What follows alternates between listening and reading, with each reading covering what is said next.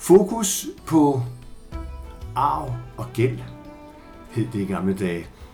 Og vi kan også sige fokus på rettidig omhu. Velkommen til dig, Christian G. Carlsen, som har specialiseret sig på mange måder på det her med arv og gæld. Ja, jeg har arbejdet med dødsboer siden den 1. januar 1974. Hold da ja. Så der er ikke mange problemstillinger, jeg ikke har set. Når, når du siger det, så kan man sige, at du får jo også mange spørgsmål, som repræsenterer befolkningen hele tiden. Er det fordi, vi ikke lytter efter i tide? Nej, det er nok fordi, de færreste mennesker har et grundlæggende kendskab til arvelovgivningen og skiftelovgivningen. Og det sætter dem en gang imellem i nogle problemer. Nogle mm. problemer, dels mens de er i live, hvad sker der med mit jordiske gods, Mm. og dels, men det er mere for deres arvinger, når de er gået bort, og man skal til at behandle dødsboet.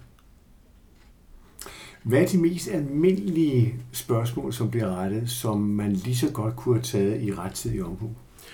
Det er at tage hensyn til, hvordan ens jordiske gods skal fordeles. For det kan man jo selv bestemme i meget vidt omfang. Vi har nogle regler om tvangsarv, det vil sige, har man børn eller en ægtefælle, så er de tvangsarvinger. Men man kan stadigvæk frit disponere over tre fjerdedele af sin formue. Siger du, at, at det er tvingende nødvendigt at give arven til børnene, selvom man er uvenner med dem? Ja, børn skal have deres tvangsarv på en fjerdedel af deres legale arv. Man kan ikke gøre børn arveløse, og heller ikke ægtefæller. Er det uanset, om man vil donere til en fond eller noget andet? Ja, det er det. Børnene, ægtefælden, skal altid have en fjerdedel. Resten kan man dele ud. Man kan fordele det, så man skævdeler mellem børnene, eller man kan sætte nogle helt andre ind. Hvad, hvad er de mest normale spørgsmål, eller hvad skal vi ikke normale, men hvad er, de, hvad er de fleste spørgsmål, du får, der går igen og igen? De fleste spørgsmål, de drejer sig faktisk om samlevende, som har børn. Fordi hvis man er samlevende, så har man ikke hinandens arvinger per automatik. Så skal der et testamente til. Ellers står vi i den situation, når farmand går bort, og samlevelsen sidder tilbage. Det gør hun så ikke. Hun står ude og kigger på det hus, hun boede i før, for børnene har smidt hende ud. Hmm. Og det ser man tilfælde på? Det ser man tilfælde på, ja. Ja. Men det kan alt sammen klares med et testamente. Nu skal det selvfølgelig ikke være nogen hemmelighed nødvendigvis, at jeg tager rundt og holder en række foredrag for de flere og flere ældre mennesker, der bliver Mhm. i det danske samfund. Og øhm, når jeg for eksempel refererer til dig og din advokatvirksomhed, så kommer de bagefter og siger, det har vi ikke tænkt over det her. Men vi er jo gift for tredje gang, for eksempel. Men vi har ikke lavet noget testamente. Øh, er, er det også den opfattelse, du har? Det er en klassiker. Er det det? Det er simpelthen en klassiker, at folk ikke får, øh, får tænkt over, at der kan være et problem, når en af dem går bort. Eller når man selv går bort. Når, når man kommer ind i den problematik, hvad sker der så rent retsligt? Altså, boet gives over til en bobehandler, eller hvad? Det kommer an på, øh, hvis alle arvinger er enige, så kan man skifte privat, som det hedder. Man hæfter ikke for gælden, det er der sørget for i lovgivningen, og man råder sig selv over boet, men man skal være enige om alt. Og det er altid en god idé, hvis der bare der er nogle penge, at have en sagkyndig til at forestå den bobehandling. For der er mange faldgrupper, og der er meget besvær. Og der, hvor et af de største problemer opstår for arvingerne, det er at lave en boopgørelse. Hmm. Og strikke alle tal sammen, så det stemmer. Du har på et tidspunkt fortalt mig, at, at der er mange, der ringer ind og siger, at øh, mine børn eller børnebørn vil jo gerne have det og det og det. Men så siger du også samtidig, ja, det er muligt, men øh, det skal skrives ned. Lige præcis. Det er sådan øh, i, øh, i øh, arveloven, at man, kan, man behøver ikke at lave et rigtigt testamente for at fordele indbo og løsøre. Det kan man gøre ved et såkaldt indbo-testamente. Og det er jo bare en fortegnelse over, at den skal have det, og den skal have det, og den skal have det. Dato og underskrift, så er det et gyldigt dokument. Så det er ikke nok at skrive det op på billedet bagpå. Nej, det er den nemlig ikke. Og det gælder kun det, der hedder sædvanligt indbo. Man kan ikke, øh, man kan ikke dirigere sin BMW eller sin Rembrandt til en bestemt arving ved et indbo-testamente. Det kan man ikke. Det kan man ikke. Så skal man skrive rigtigt testamente. Ja. Det vil sige indbo, normalt ting, man bruger i hverdagen i sin i sit hjem, Ja. der skal man simpelthen skrive ned, hvem der skal have hvad, og så underskrift og dato. Ja, hvis man vil det. Fordi øh, efter loven er det jo sådan, så at enhver arving har ret til at få en del af de ting og sager, effekter, eller også værdipapirer, som er i et bo, som en del af arven. Men man kan altså bestemme med hensyn til, hvor Bornholmer ud af chatollet skal hen ved et indbrudtestamente. Når man øh, øh, bliver gammel, så skal man have lavet det her, men man kan jo også komme ud for en ulykke. Ja, Så spørgsmålet er, at det er en anbefaling, du giver til også unge mennesker? det vil være ret tid i omhu, hvis man har nogle tanker om, hvad der skal ske med ens jordiske gods. Og jo yngre man er, jo færre tanker har man om det. Men har man tanker om det, så skal man se at få hjælp og få lavet de rigtige dokumenter. Når der kommer mennesker til dig og skal have lavet sådan et dokument, de kan være 35, de kan være 95 for den sags skyld. Hvad gør du så konkret? Tager du ud og taler med dem? Eller? De fleste, de fleste kommer til møde her på kontoret, så vi kan se hinanden i øjnene. Jeg kan bedst lide at have ansigt på stemmer.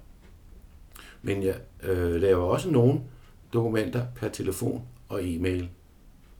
Det kan godt lade sig gøre, fordi øh, jeg får henvendelser stort set fra hele landet. Men øh, det kan ikke praktisk øh, at sende mig til Jylland, fordi det vil være alt for dyrt. Nu kan man sige, at fra 74 det er næsten 50 år jo altså. Ja. Øhm, vil det sige, at du har samlet op på den lovgivning, der har været siden? Ja, altså eftersom jeg har specialiseret mig i dødsbo og dødsbobehandling, så har jeg været nødt til at følge med i den lovgivning, øh, som jo bliver ændret en gang imellem. Nu er arvelov og skiftelov ikke rigtig noget, der bliver ændret sådan hver anden dag, ligesom skattelovene. Men der kom jo væsentlige ændringer i 2007, hvor øh, ægtefællers stilling blev ændret og styrket, og tvangsarven blev formindsket. Øh, og der, i den kom også bestemmelserne om, om indbrudtestamentet. Men man er nødt til at holde sig opdateret. Ja. Øhm, du har også på et tidspunkt sagt, at øh, det er også fint nok at låne penge ud til sine børn. Ja. Øhm, hvis man har nogen, og de har behov for nogen. Ja. Hvad er reglerne for det? Jamen reglerne er, ja, der, der er ikke nogen ned, nedskrevne regler om det, men forældre kan altid låne deres børn nogle penge, rente og afdragsfri, blot skal det være, at de forfalder på anfordring. Og hvis man gør det, så er det helt legalt. Det er et gyldigt lånedokument. Og så kan man, hvis man er en rar forælder, hvert år skrive af på bagsiden af gældsbrevet. Jeg har som gave givet, eller som arveforskud, givet mit barn det afgiftsfri beløb, som man kan. Og, og det så er gælden- forældre, ikke? Ja. Ja. Det kan hver forælder gøre. Øh, For tiden er der omkring 70.000 kroner per forælder. Og det vil sige, låner man sit barn øh, øh, noget, der ligner en halvanden million, så forsvinder det på 10 år. Og det vil sige, at der er ikke afgifter til staten Nej. Så har man, så har man lavet flydende generationsskifte med hensyn til sine penge. Og hvad er ellers arveafgiften for børn? For børn, nu hedder det ikke arveafgift længere. Nå. Det blev lavet om, det blev lavet om i 1995. Okay. Øh, Det hedder nu boafgift. Ja. Og det er en afgift, der hviler på boet som sådan. Men den bliver fordelt på arvingerne i forhold til de arvelodder, de får. Så det fungerer på samme måde som arveafgiften. Og så er det efter et bundfradrag på godt 300.000 kroner, så er det 15 procent af det, der er derudover. Hmm. Nu nævnte du ordet anfordringslån før. Ja. Hvad betyder det egentlig? Det betyder, at lånet forfalder, når kreditor siger det. Mm-hmm. Giver en anfordring. Så skal lånet betales tilbage. Men det er jo ikke det, der er meningen i den situation. Og hvis dem, der har lån på anfordring, øh, anfordringslån, så lige pludselig falder væk ved en ulykke, hvad så? Så er det deres bo, deres dødsbo, der hæfter.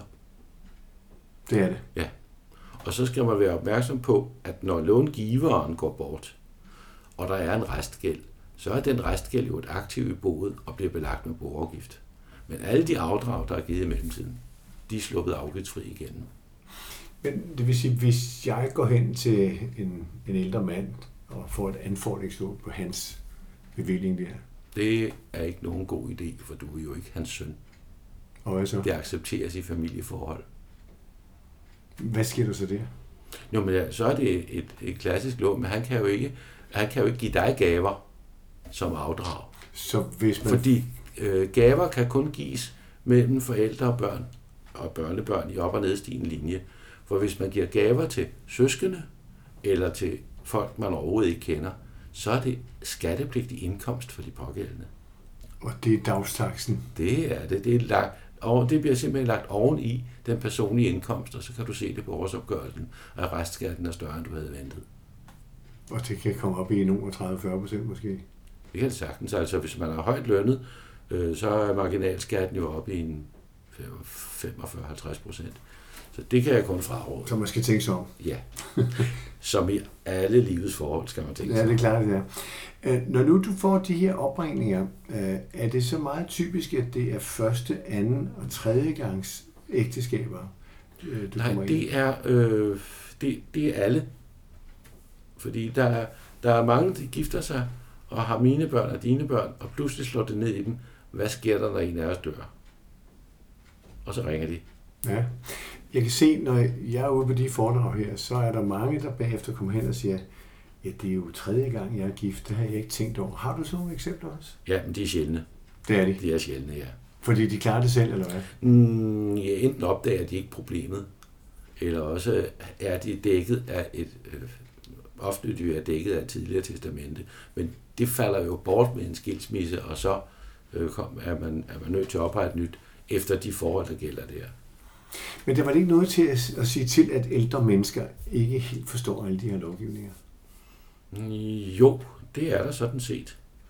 Hvad? Men øh, det er altså, at øh, ældre, nu er ski, arveretten er jo egentlig noget, som vi alle sammen kender, fordi alle ved noget om, at, man, at nogen har arvet, Mm. eller, øh, eller sk- måske skal arve, eller sådan noget. Så det er jo et almindeligt begreb, som befolkningen kender.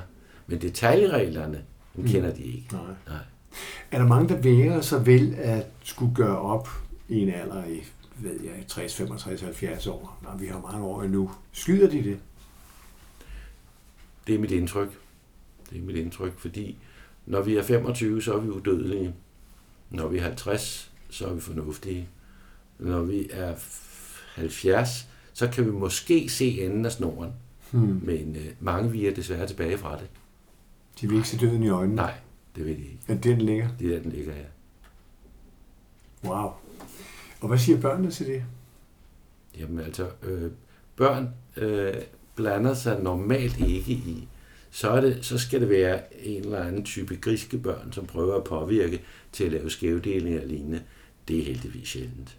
Ja. Det er heldigvis sjældent. Når man henvender sig til dig, Ja. øh, hvad er det så for ydelser, man kan få? Hvad koster de? Altså, jeg har en prisliste på min hjemmeside, et testamente med rådgivningsmøde, tilretning og så videre, vejledninger, koster 5.000 kroner inklusiv moms.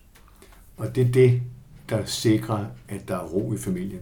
Det sikrer i hvert fald, at der er ro hos dem, der skriver testamentet, for nu har de gjort, hvad de kunne. Så kan det være, at testamentet giver ballade i familien på grund af de dispositioner, der er.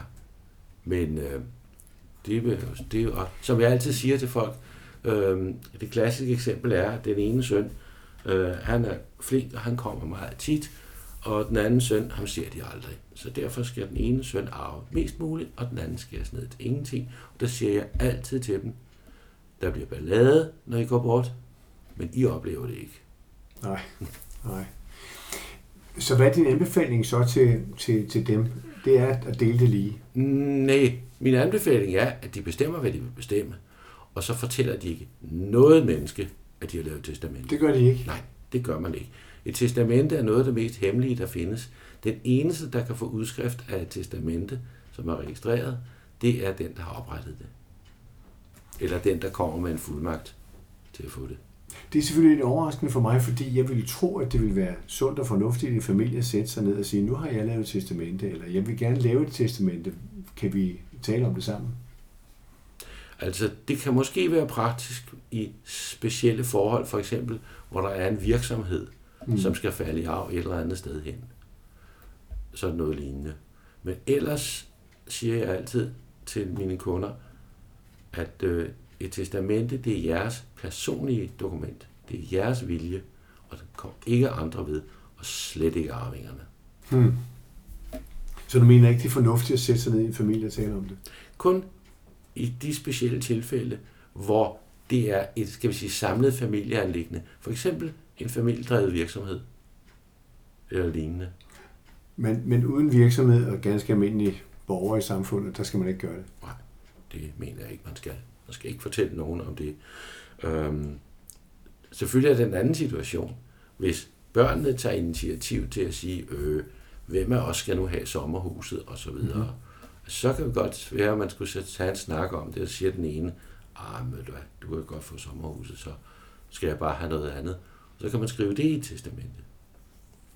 Man kan også i et testamente lave noget generationsskifte, ved at man, hvis man har både børn og børnebørn, så kan man jo begrænse børnenes arv ved at, at tillægge noget til børnebørnene.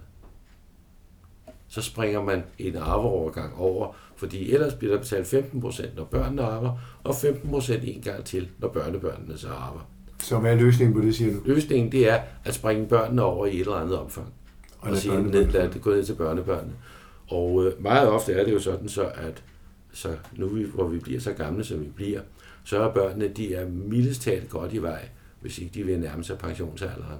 Og børnebørnene, de står derimod og skal etablere sig, og de skal studere, de skal købe lejligheder osv., og meget, egentlig meget mere brug for pengene. Men hvis børnebørnene så får jeg deres forældre et beløb, hvad så? Det kan de godt. Det skal du ikke betale skat af? Jo, der er det, afgift, det er betalt gaveafgift, men det er kun, øh, øh, det er kun hvis det overstiger den der grænse på 70.000 kroner. Okay, så det er begge veje? Det gælder begge veje, ja. op og ned. Okay. Kan testamentet laves om, hvis man fortryder? Ja, det kan man altid. Øh, man kan selvfølgelig også gøre testamentet uigenkaldeligt. Det skal så stå i testamentet. Men ellers, så kan man altid få et testamente tilbagekaldt eller lavet om. Hvad er din anbefaling?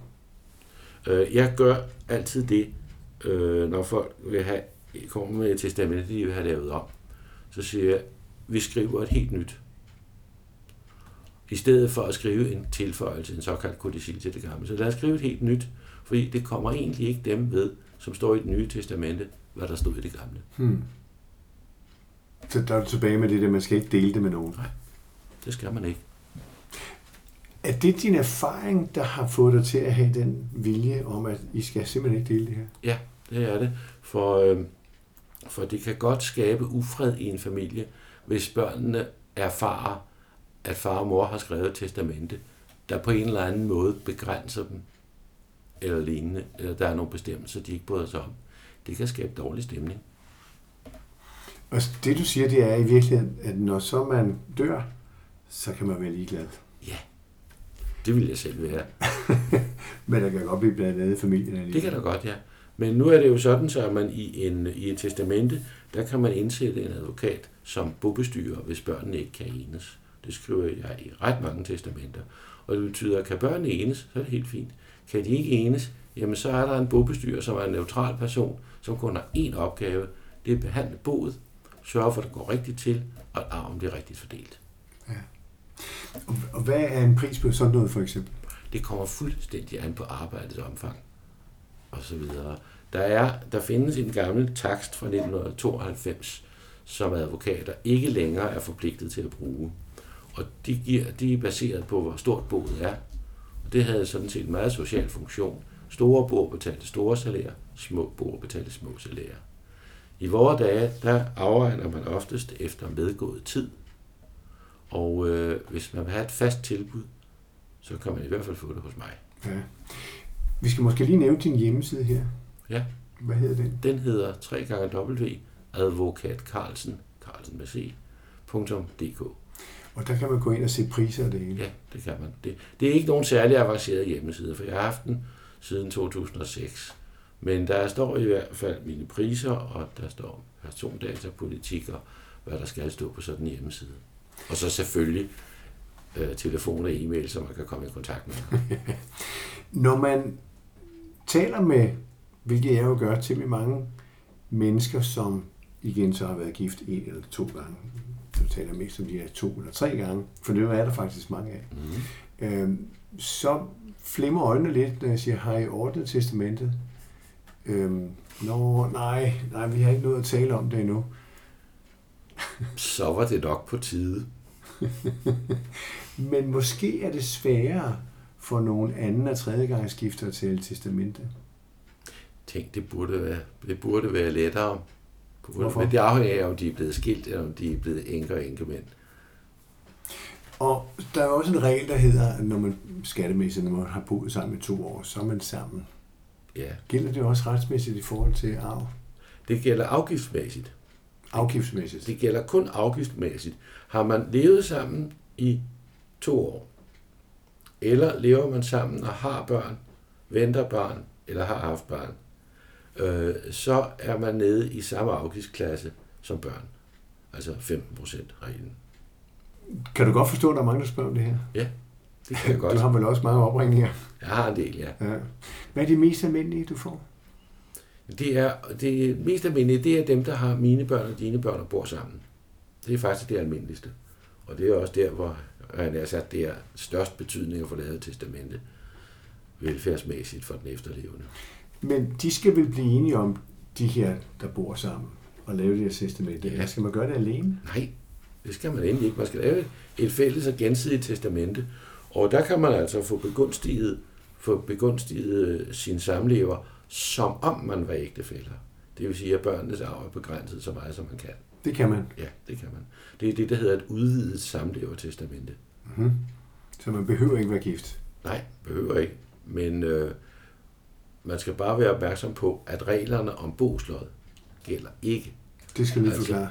Øh, når man er gift og har fælles eje, det har de fleste, så er det sådan, når den ene dør, så tager man formuen og deler den over i to. Det er den såkaldte boslod. Halvdelen tilhører den længst levende ægtefælle, og halvdelen tilhører den afdødes bo. Og den halvdel, den falder så i arv øh, til ægtefælle og børn. Hvis man er samlevende, så har man to separate formuer, og så er det kun den afdødes formue, der bliver taget under behandling, hvor, hvor samleveren så kan arve tre fjerdedele plus tvang, øh, tre fjerdedele, så der er en ottendel tilbage til børnene. Hmm. Ja, det, det lyder kompliceret, og øh, jeg har meget ofte, så sidder vi over for hinanden ved et øh, mødebord, og skal forklare det her. Hvordan bliver det modtaget? Jo, altså først med Det er svært at forstå, så- ikke? Ja, det er svært at forstå, Ja. ja. men øh, jeg ved ikke, om jeg har pædagogiske evner, men de fleste siger, at de har forstået det, når de går ud af døren. Du nævner også på et tidspunkt ægtepagt, som du anbefaler. Ja. Og kan du Øh. forklare om den? Altså, hvis man har tænkt, øh, tænkt sig at gifte sig, så er det en rigtig god idé, at man får oprettet en ægte pagt om skilsmissesager. Sådan så, at hvis det ikke holder, så tager man hver sit og går sin vej. Hvis man gifter sig og har mine børn og dine børn, så er det en god idé at lave en ægte pagt om det, der hedder kombinationsserie. Skilsmisseserie, mens man er i live, men når den ene dør, så bliver den anden ægtefælles øh, skilsmisseserie til fuldstændig serie, og dermed holdt uden for boet. Det skal vi lige have en gang til. Nå, jamen, det er jo kompliceret. Jo, men det betyder, det betyder at så er, øh, så er retsstillingen nogenlunde den samme som mellem samlevende, at det er kun den afdødes formue, der går ind Okay, i boet. ja. Er der mange, der vælger det? En del, ja, for det er praktisk. Så det er en anbefaling, du giver os. Ja. Og jeg gør også det øh, standardmæssigt, når jeg skriver testamenter for folk, der har børn, øh, så øh, skriver jeg, at arven skal være kombinationsserie for børnene. Og så rynker du panden og siger, hvilken konsekvens har det? Ja, lige præcis. Det har den konsekvens, at hvis børnene er gift med nogen, der, der har egne børn, så hvis denne ægtefælle dør, så ville en del af arven der tilfalde den, denne ægtefælles børn i kraft af boslådsreglerne. Og ved at gøre det til kombinationsserie, så er boslådsreglerne sat ud af kraft for børnene, for så vidt angår arven. Det kan godt have betydning. Så det vil sige, det der sker, det er jo rent faktisk, at, at en svigersøn, for eksempel, med sine børn fra sit ægteskab, kan sige, hov, her kan vi tjene nogle penge, Ja, og det kan vi så ikke. hvis man laver det. Spændt omhyggeligt ben for det. Ja. Er det noget, folk er opmærksom på? Ikke altid. Nej. Ikke altid. Men du har eksempler på, at... Ja, men altså, øh, nogen spørger ind til, hvad nu, øh, hvad så når børnene dør, eller bliver skilt og så videre.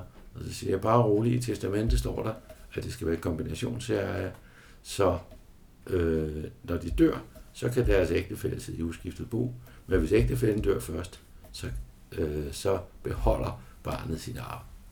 Sådan. Ja. Det er kompliceret. Ja, det er. Det er også derfor, det er vigtigt, at man har sådan en som dig jo. Ja, men altså, nu ved jeg temmelig meget om det her retsområde. Men jeg ved heller ikke ret meget om ret mange andre retsområder. Men det er også, fordi du har brugt 50 år på det, kan Ja. jeg sige. Ikke? Stort set. Øhm, vi skal lige uh, runde af og sige, at, at uh, du er til at få fat i både på mail og på telefon. Ja. Øhm, og en uforpligtende samtale, kan man have det? Det kan man sagtens. Altså, som jeg altid siger, der er ikke nogen regning, hvis der ikke er nogen sag. Okay. Og jeg har det princip, at svar, som jeg inden for mit specialområde kan ryste ud af ærmet, de er gratis. Jeg gider ikke skrive regninger for det. Nej. Det vil sige, at du får mange opringninger, som, hvor du giver nogle gode råd. Ja. Og så kommer de måske senere tilbage. Det kan man håbe på. Hvor mange findes der af- af din type, tror du, i Danmark? Det ved jeg ikke. Ej, hvis der, er, der er selvfølgelig nogle stykker. Nu hører jeg jo absolut til den ældre generation. Øh, men, øh, og jeg driver jo så en advokatvirksomhed, der kun består af mig selv og intet personale. Mm. Øh, jeg tror ikke, der findes så mange af dem mere. Vi er en uddøende race. Ja. Men du er så specialiseret i det her, jo. Og det er det, der er væsentligt, fordi du kan svare på det hele. Altså siden, siden jeg den 1. januar 1974 som ganske grøn dommerformægtig blev plantet i en skifteret, så har jeg interesseret mig for dødsboer og arbejdet med det lige siden. Først 24 år i statens tjeneste som dommerformægtig og retsassessor, og øh, siden 97 som advokat. Jeg kan så til information sige, at der i øjeblikket er 1,2 millioner danskere over 65 år, så det er jo der er nok at tage. Ja, det Det er er der. bare om at komme i gang. Det er der. Og fordelen ved moderne kommunikation er, at øh, sager kan jo ordnes hen over landet, uden de store problemer. Så hvis der er lyttere i Nordjylland, som godt kunne tænke sig at kontakte dig og få skrevet et testamente, så kan det Så- godt gøres uden I mødes. så er det, de er hjertelig velkommen. Ja. Fordi alt, hvad der siges ved et møde, kan jo også siges over en telefon. Så mangler man bare ansigtet på stemmen, men det må man leve med. Ja. Så når du har eksempelvis haft en klient, hedder det det? Det må det jo ikke en Det kunde. vel? det hedder er en klient, ja. Hvorfor hedder det en klient og ikke en kunde? Det går tilbage til det gamle Rom. Okay, sådan, så fik vi redde på det også. Ja. Øh, Men det vil sige, at øh, når sådan en klient henvender sig til dig og siger, jeg vil gerne bo i Esbjerg, det klarer jeg, så inden for nogle dage, så har du sendt et Ja, altså i, i, øh, i praksis foregår en testamentssag uden møde ved en længere telefonsamtale, hvor jeg får alle data og alle ønsker, skriver et udkast, sender en mail med udkastet, og beder om, at det bliver læst grundigt igennem, og beder om at blive ringet op, for at vi kan få, endelig form på det. Og når så vi har den endelige form, så bliver det så printet i original og med genpart til notarius publicus, og sendt afsted som quickbrev med en vejledning. og det klarer du alt sammen. Ja, ja. Og det koster, Det, det koster 5.000 kroner. og sådan er det. Ja. Og så har man god samvittighed, indtil man dør. Ja. Og så skal man ikke tænke mere over det. Nej, det skal man nemlig ikke.